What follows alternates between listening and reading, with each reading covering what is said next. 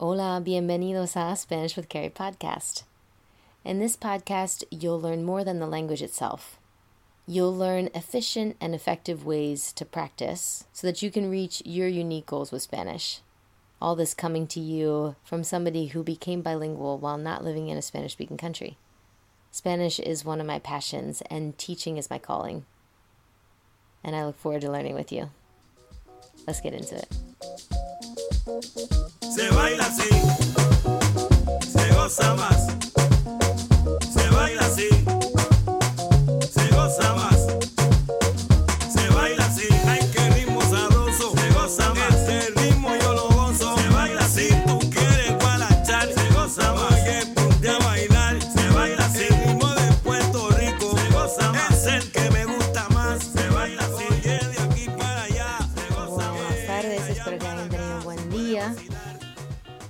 Looking forward to today's episode.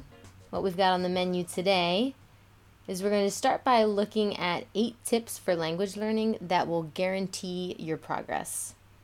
And in part two, we're going to look at some pronunciation hacks and have a little pronunciation practice session. Starting with eight tips for language learning that will guarantee your progress. Guaranteeing your progress, that's a bold statement. I don't say things that I can't stand behind. These tips are coming to you from somebody who speaks eight languages, which is not your girl. I really respect polyglots. I wanted to use the official term for somebody who speaks multiple languages, and that term is polyglot. But when I say it, I feel like I'm referring to a Teletubby. Regardless of what they call themselves, I have a tremendous amount of respect for people who speak multiple languages and are out there creating content and sharing really valuable tips for learning a language. Right? Because I've just learned Spanish. I speak two languages. I'm bilingual, not multilingual. Now, I have a lot to offer you guys as far as learning Spanish. As far as this language specifically, I've studied it for 16 years. But people who have put themselves through the process of learning a language multiple times have really fine tuned the process. They know how to learn efficiently and effectively, which is my goal in teaching my students. So I like to learn from them, I use them as a resource all the time.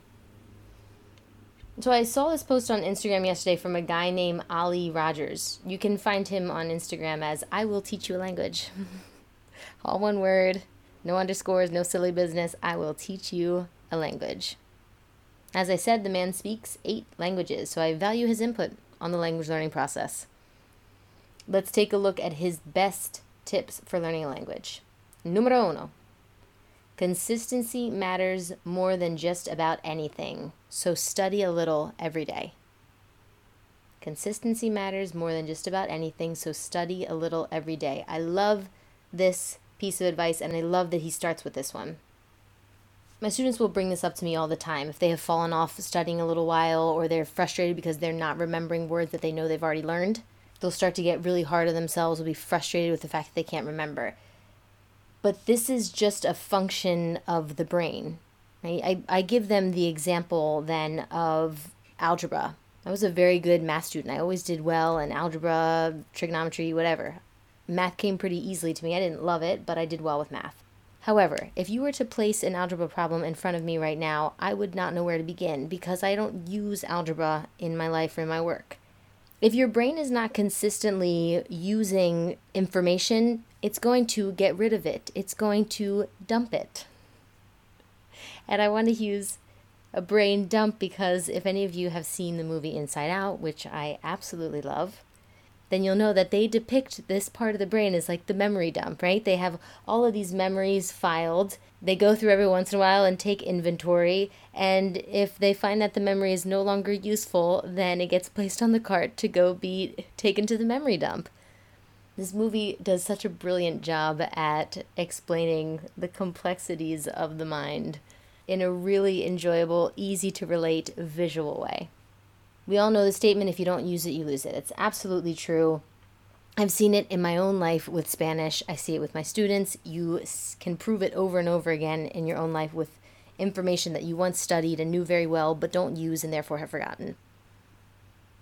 Language is no different. And if you're not in a situation where you're constantly surrounded by it, then you have to create that consistency. Is what I talked about on last week's episode as far as repetition in order to remember vocabulary, right? So he says study a little bit every day. Studying might mean reviewing vocab in whatever format you've decided to study your vocab, flashcards or an app or whatever. It might mean practicing some phrases you've learned, trying full sentences, practicing those out loud, working on pronunciation. It might mean listening and speaking practice. But try to study a little bit every day. So he says study a little bit, but then his second piece of advice is to study for 45 to 60 minutes per day. he says any less you'll struggle to make progress, any more you're likely to lose focus. When I picked up Spanish again on my own, I would say I was probably studying an hour a day, five to seven days a week for almost a year. If the thought of that is so daunting that it prevents you from even trying to study, then cut that number down to something that's reasonable for you, right? Maybe 20 minutes a day. Sometimes I would sit down to practice and I'd say just 20 minutes. But then once I got into it, I really enjoyed it. I, I loved the feeling of progressing and I loved the learning process. So I would end up studying for longer than I had set out to. I'm just going to reiterate that he's learned eight languages. So I think that this is solid advice, studying for 45 to 60 minutes per day. But if you feel like that's an extremely unreasonable goal for you, and then you're going to go through the process of berating yourself and feeling guilty and feeling like you're not progressing and then giving up, then it's not a great goal for you personally. I would say let his first tip be the trump card here. Consistency matters more than just about anything. So, what is it that you can be consistent with as far as your study habits? Number three, he says Take a few weeks off from studying from time to time. You might be surprised how much you learn when you stop trying. All of my students go through the reality of falling off track sometimes with their studying, not being able to get to it, having extremely busy weeks, having a crazy schedule, and not practicing like they'd like to. And I tell them all that I've been there too. I've gone through falling off track and having to get back on. It's okay. He's actually recommending that from time to time you take time off like anything, it might be even an important part of recentering, refocusing, and polishing how you study if you take a break from it for a little while. Number four, listen carefully to this one. Read stories while listening to the audio at the same time. There is no better language learning activity. Besides Olly Richards, Another source that I use for best practices in language learning is Steve Kaufmann, who knows 20 languages, I believe. And he stresses the same message the importance of listening with a transcript, right? Being able to find something where you can practice training your ear while you're also seeing the words written out. This is one of your most important ways to practice when you're learning the language. And if you're not doing this, then you're doing yourself an injustice in your progress of listening comprehension, which we all know is crucial and is often one of the places where we struggle most when we start to learn a language.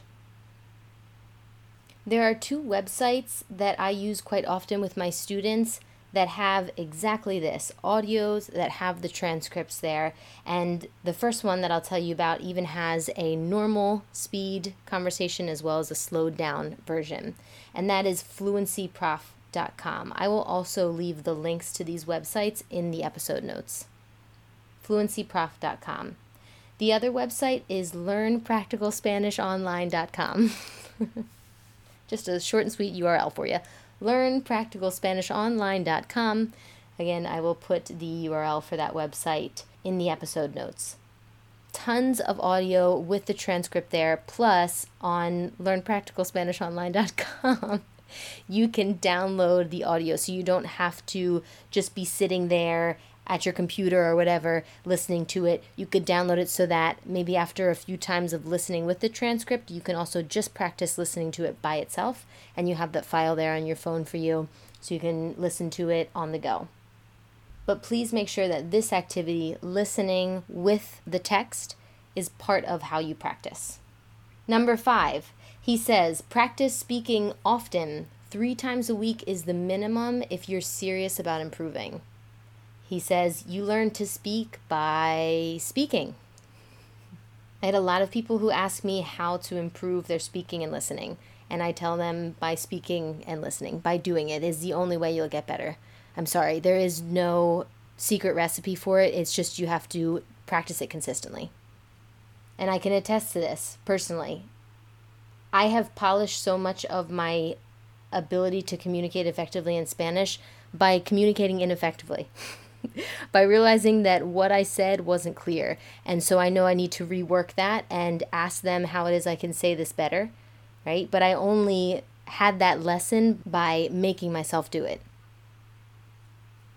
In the three years or so that I've picked up Spanish on my own, I have followed about this amount of consistency, maybe at least three times a week speaking in Spanish.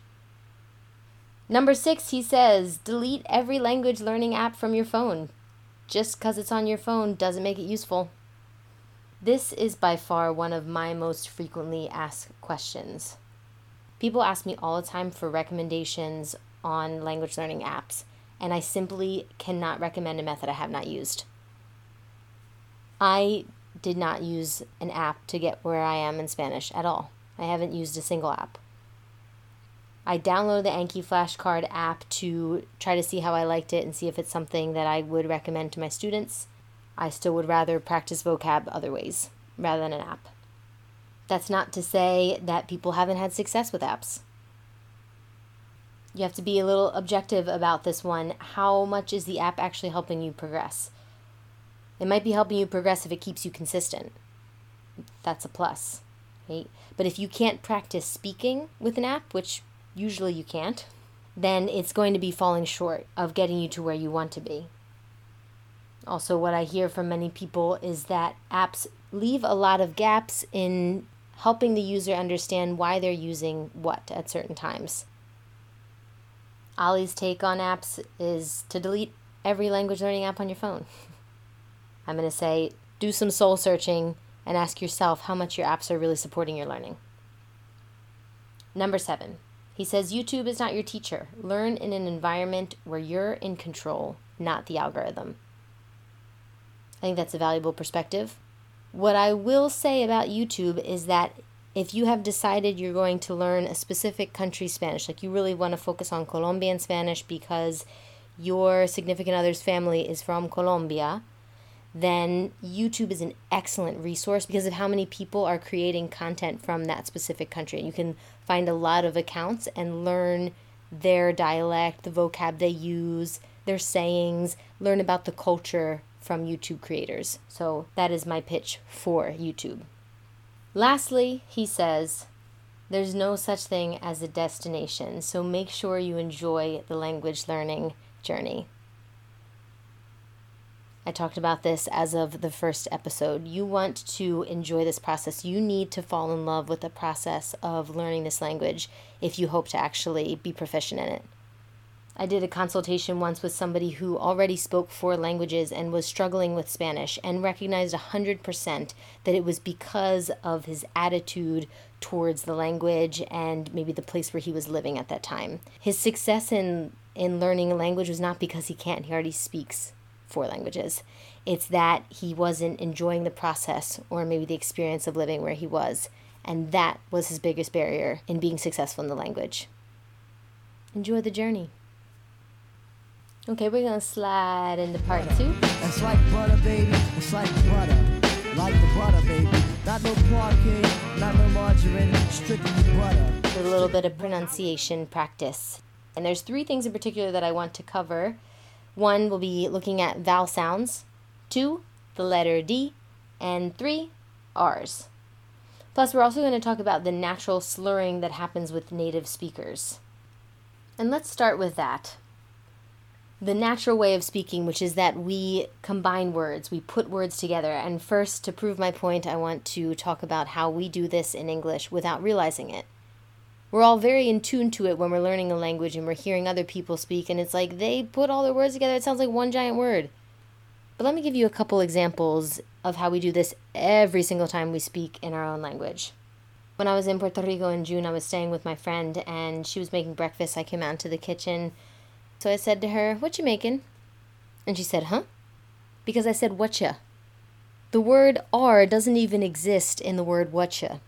What are you making? Sounds like what you making. Do you know how often we use whatcha?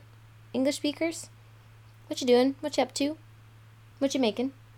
What ya? Let's look at where are you? Where are you? Where you at? Imagine how hard that would be for someone who hasn't trained their ears listening to native speakers. They learned where are you? Where are you? Is what it sounds like. Where are you?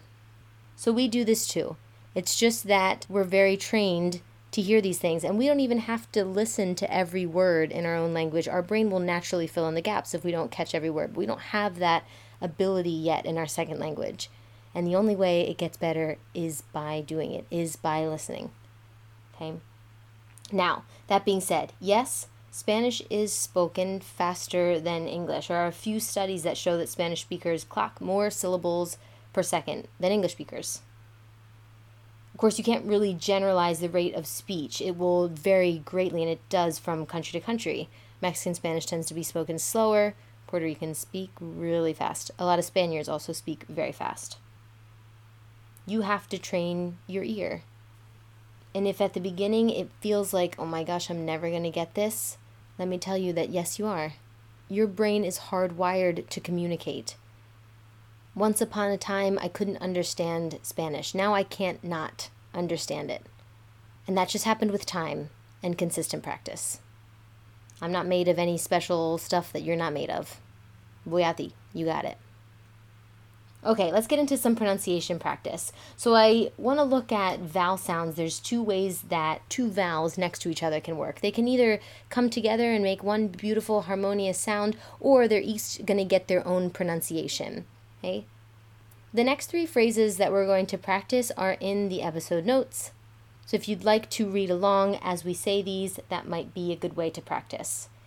I'm going to use this first sentence as the example of the vowel sounds that I want to highlight today, which is the two sounds coming together to make one or needing to pronounce each vowel sound separately. When there is a UE, they together are going to make one sound. A couple examples of words with UEs would be abuela, abuela. The UE is making basically the sound of way. Abuela, abuela a UER ends up sounding like the word where, so suerte, suerte, or fuerza, fuerza. La puerta this is another one. On the other hand, when there's an IE, they're each going to get their own pronunciation. For example, siempre, siempre. Notice that I have to pronounce both the I and E, siempre. Let's look at our first sentence. It sounds like mi abuela tiene seis nietos. My grandmother has six grandchildren. Mi abuela tiene seis nietos. So the UE in abuela need to come together. The IE in tiene and nietos need to each have their own sounds. And then there's the word seis. EI, those vowels also come together to make the sound of like the card ace ace, seis. Okay? Mi abuela tiene seis nietos. Try that one more time. Mi abuela tiene seis nietos. Muy bien. In our next example, we're going to focus on the pronunciation of the letter D, which in this fantastic little pronunciation guide that a student shared with me was compared to the sound of the letter TH in this, this. Notice that the TH in the English word this sounds different than it does in thought. Thought. The th in thought is a bit more th- the. and the th in this is a little bit less the. Could this be while I get criticized by some linguistic experts? Nah. The thing is, I want to explain things in a way that the average person can understand, and saying something like a voiced velar fricative doesn't mean anything to the average person, correct? So instead, think about the difference between this and thought. The th of this is what you want to compare the sound of the letter D to in Spanish. Pronounce the word todos. Todos. T O D O S. Todos. If it sounds like todos, then you're not bringing your tongue towards your teeth enough. And instead, you're pronouncing it like we do in English. The tongue is hitting the roof of your mouth rather than the teeth. Todos. Most consonant sounds in Spanish are softer than they are in English. So, let's practice with the following sentence. It's going to sound like Laura hace ejercicio todos los días. Laura works out every day. Laura hace ejercicio todos los días. One more time slow. Laura hace ejercicio todos los días. This phrase is also a perfect example of how sounds will run together in natural speech. If I'm not pronouncing it slowly, it's going to sound like Laura hace ejercicio todos los días. Laura hace ejercicio todos los días. The A at the end of Laura is going to run into the A sound at the beginning of hace. Laura hace. The E sound at the beginning of ejercicio is going to run into the E sound at the end of hace. Hace ejercicio. Laura hace ejercicio todos los días. When a word ends with a vowel and the following word starts with a vowel sound, then they will run together and it'll have that effect of sounding slurry while you're still training your ear but it'll get better with time. And it might get better if you practice it that way too and see how you naturally will end up combining words. Our last sentence is to help us with the R sound. We have both a rolled R or trilled R and a single R in this sentence. If you're still learning how to roll your R's, then send me a message. Truly, I have a couple videos that I like of people who have taught themselves how to roll their R's. I've always been able to, so I think it's better to learn from somebody who had to go through the process themselves. Okay? Now, for those who can roll their R's, sometimes I find it just needs polishing of when it happens, of how it sounds in a word. So there's a lot of different tongue twisters you can do to practice the rolled R sound versus the single R sound. It's important over time to be able to be precise about when you're rolling your R's or not. Right? I'm working with a student right now on rolling less in the word perro because perro is dog, perro is butt. You want to make sure that when you're saying but, it's actually but and not dog. Normally I work on Mondays, dog, I have off tomorrow. is what you're saying if you say normalmente trabajo los lunes, pero mañana tengo libre. Okay? All right, let's try this phrase. So we're going to roll the R in perro, and then we're going to just do a single R sound in afuera tongue to the roof of your mouth as if it's the sound of the letter T in butter. Butter. Strictly butter. Hay un perro afuera de mi casa. There's a dog outside of my house. Hay un perro afuera de mi casa. One more. Hay un perro afuera de mi casa. Here we get to see that UER sound, sounding like where, afuera. And we also get to practice differentiating between the sound of a rolled R, perro, versus the single R sound, afuera. Hay un perro afuera de mi casa. Hay un perro afuera de mi casa. Muy bien, chicos. Like I said, please feel free to reach out if you'd like some recommendations for practicing the R sounds or the rolled R sound. I have a number of, mm, you could call them tongue twisters that can help you practice polishing that sound. The R sound is part of what makes Spanish sound so good. And we all want to have a nice rolled R sound. So happy to give you some recommendations on that. Consistency matters more than just about anything, so study a little every day. What is a goal that keeps you consistent? What is a way of practicing that keeps you consistent, that keeps you enjoying the process? It's the same message that I've given a number of times, and people who have learned many languages say the same thing let go of this idea that there is one perfect way to study and instead seek out the way that keeps you consistently practicing and continuously enjoying the process of learning. As always, keep in touch. Let me know if you have any questions or recommendations. I'm very open to constructive feedback, and I really sincerely want to help. And I'll only know if I'm helping if you let me know what it is you need help with. Okay, so find me on Instagram and TikTok at Kerry B, K E R R Y B E underscore, and on Facebook at Spanish with Kerry. That's all I got for today. Thanks for listening.